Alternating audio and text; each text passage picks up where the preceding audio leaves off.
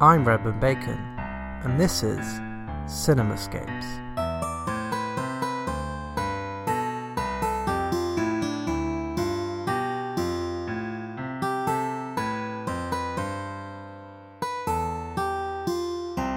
Prologue. If, like me, you suddenly find yourself with oodles of time, you may be setting yourself a cultural challenge. Is it time to finally watch The Sopranos? Or dive deep into a book that's been collecting dust on your shelf for months? For cinephiles especially, it offers a chance to dive deep into a new director entirely. I, for one, have plunged further into the work of perhaps my favourite director, the incomparable Eric Rohmer and have found that he is perfectly suited for the current moment.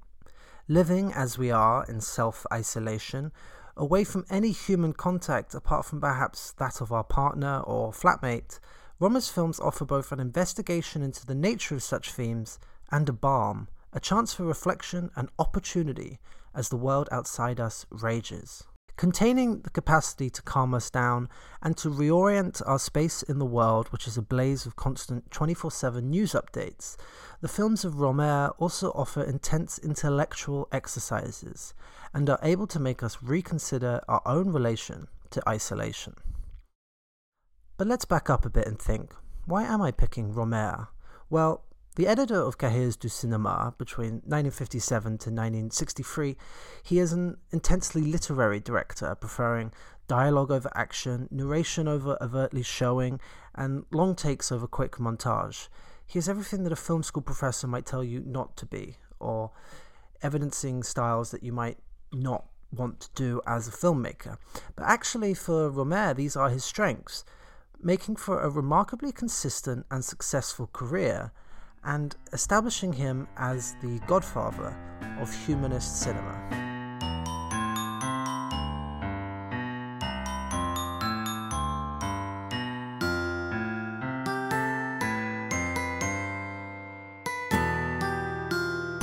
Part 1 Ordinary Humanism Eric Rohmer is one of the progenitors of the New Wave, who, unlike Godard or Truffaut, constantly refined his style over the years as opposed to switching things up entirely. As a result, he has one of the most steady and rewarding filmographies of all time. He is a great humanist filmmaker, like Ozu before him, or Hong Sang-soo, Woody Allen, or Mia Hansen-Løve after him. He takes the stuff of everyday life and uses it to create poetry regarding the human condition.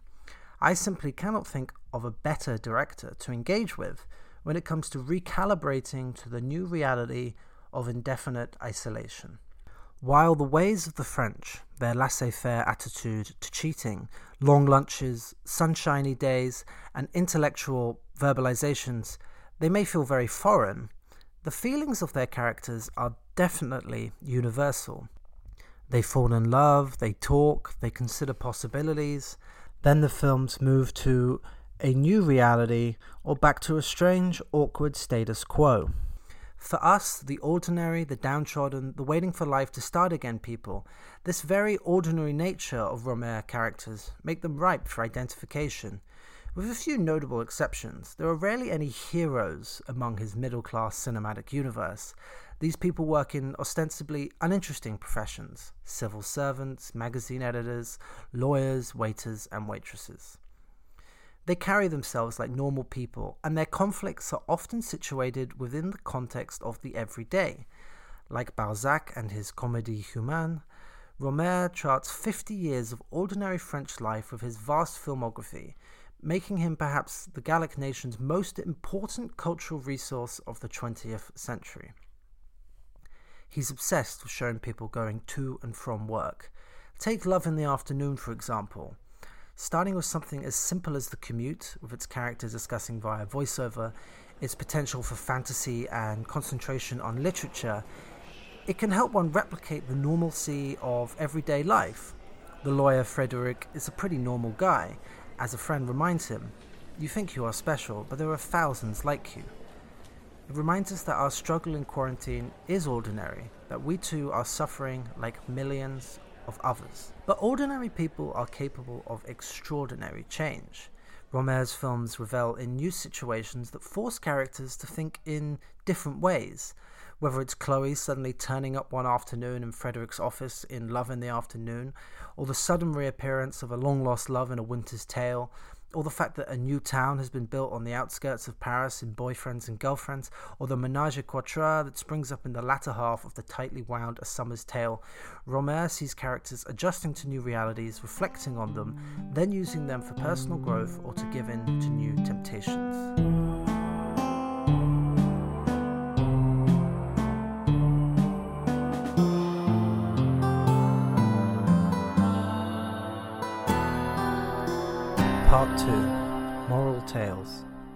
Rohmer's six moral tales, made between 1962 and 1972, all have the same premise. A happily married man is tempted by another before returning to the former woman. The fact he made six films on the same subject already shows his humanist instinct. Plots may repeat themselves, but psychology is as wide and deep as the ocean. The moral tales allow men to indulge in their fantasies quite literally with the amulet based charms of love in the afternoon, often without ever crossing the boundary into actually cheating. For those of us maybe stuck in quarantine with another, Rohmer shows us the fantasy of male desire for those in relationships without us needing to actually go anywhere. After all, for many people, the fantasy is enough. Perhaps it's also a chance to double down on loving your partner or to think about getting a new one or more banally, simply a chance to read, or even like the protagonist of La Collectionneuse, if you're financially covered, of course, to focus on doing absolutely nothing at all. For sexually interested yet isolating flatmates, it may come as a time for temptation to yield to someone you previously had no interest in. Whatever happens, it's a chance to observe life with a newfound interest at different times of the day, for example, as all regular schedules have simply gone out of the window. As for true quarantine mood, you can't go wrong with A Night with Maud, which sees two people shackled up for a long night together. Sex is on the cards, but it is rather the possibility of sex that provides the film's interest rather than the act itself. Any real eroticism, as Linklater later expounded in his incredible Rohmer inspired Before trilogy, comes through the act of talking itself, being able to hold a long conversation over any and every subject, the prime act of any sexual being. It's especially true with regards to video dating, which is naturally more focused on conversation than body language, with one relying on their skill of conversation as opposed to mere physicality alone. Margaret Hinxman once said on the Daily Telegraph, discussing Rohmer's work, Sex is a byproduct. To Rohmer, the fascination is in the denial of sex, not in its indulgence. Perhaps this perspective adds a new point of view to your next video date.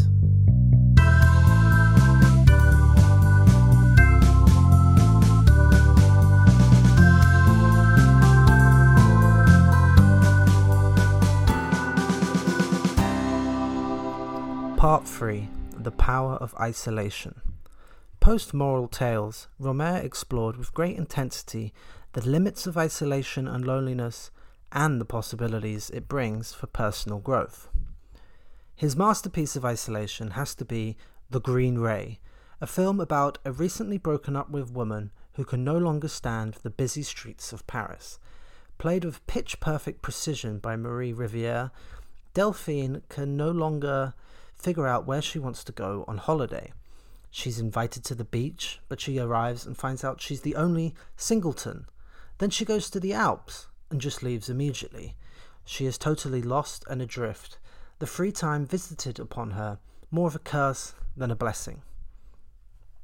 Yet somehow, when she is at the end of her tether, she meets a man in Biarritz. They leave together and choose to look at the sunset for the possibility of the green ray, a rare green flash at sunset that can reveal one's own thoughts and the thoughts of others. When it does actually appear, it's a simple, beautiful moment, perhaps one of the most beautiful in all cinema, a slice of magic that feels all the more deserving considering Delphine's extreme social isolation. Therefore, in the end, by resisting the stupid games that characterize single life, Delphine finds the possibility of transcendence. Her loneliness, her desire to avoid people, actually turns out for the better. Another great case in point is Magali in An Autumn Tale, a single mother slash winemaker who enjoys the great landscapes of her vineyard and revels in her newfound loneliness after her children have flown the coop. She wants a man, of course, but she doesn't want to do anything to make it happen. She is much like a yearning, quarantined person, willing to find love but unable to consummate it. Luckily for her, she has a couple of friends who can help, both trying to set her up with two very different men.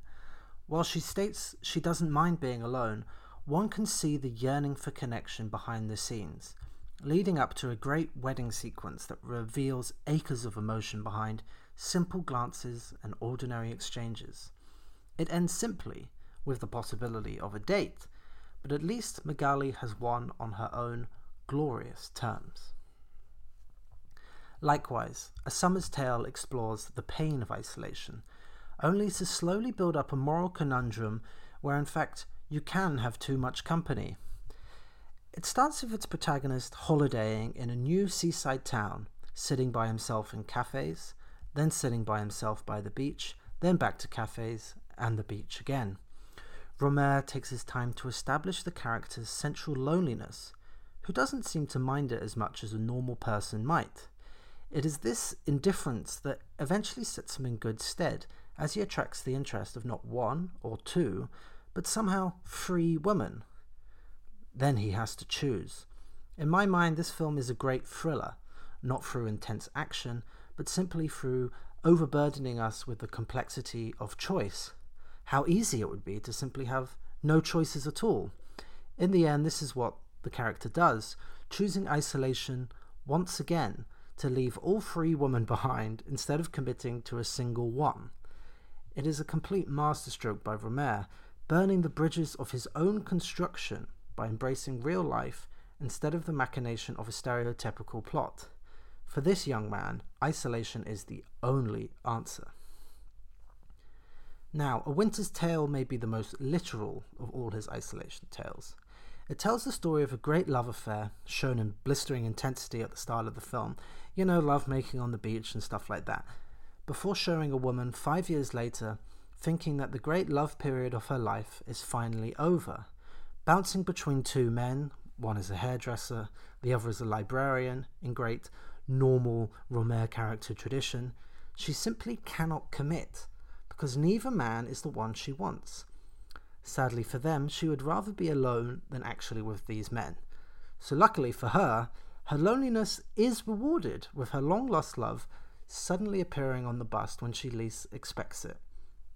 Like the end of The Green Ray, it is a charming, sublime moment, a work of magic that would fail in the hands of almost any other director. Yet Rohmer is so sly, one cannot help but just smile.